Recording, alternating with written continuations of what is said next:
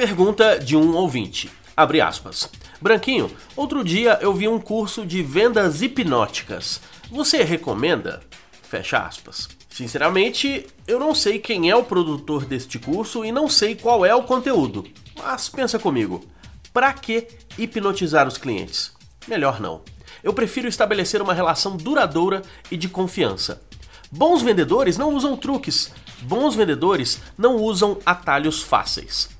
Bons vendedores sabem que melhor do que vender uma única vez é ter clientes que sempre dão recomendações e trazem novos clientes.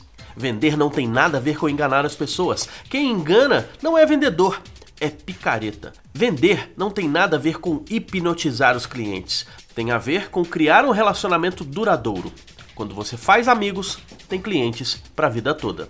Portanto, prefira cursos que te ensine técnicas de vendas com técnicas para fazer mais amigos. Qualquer coisa diferente disso não tem nada a ver com vender. Leandro Branquinho para o radiovendas.com.br e para o falandodevarejo.com. Rádio Vendas.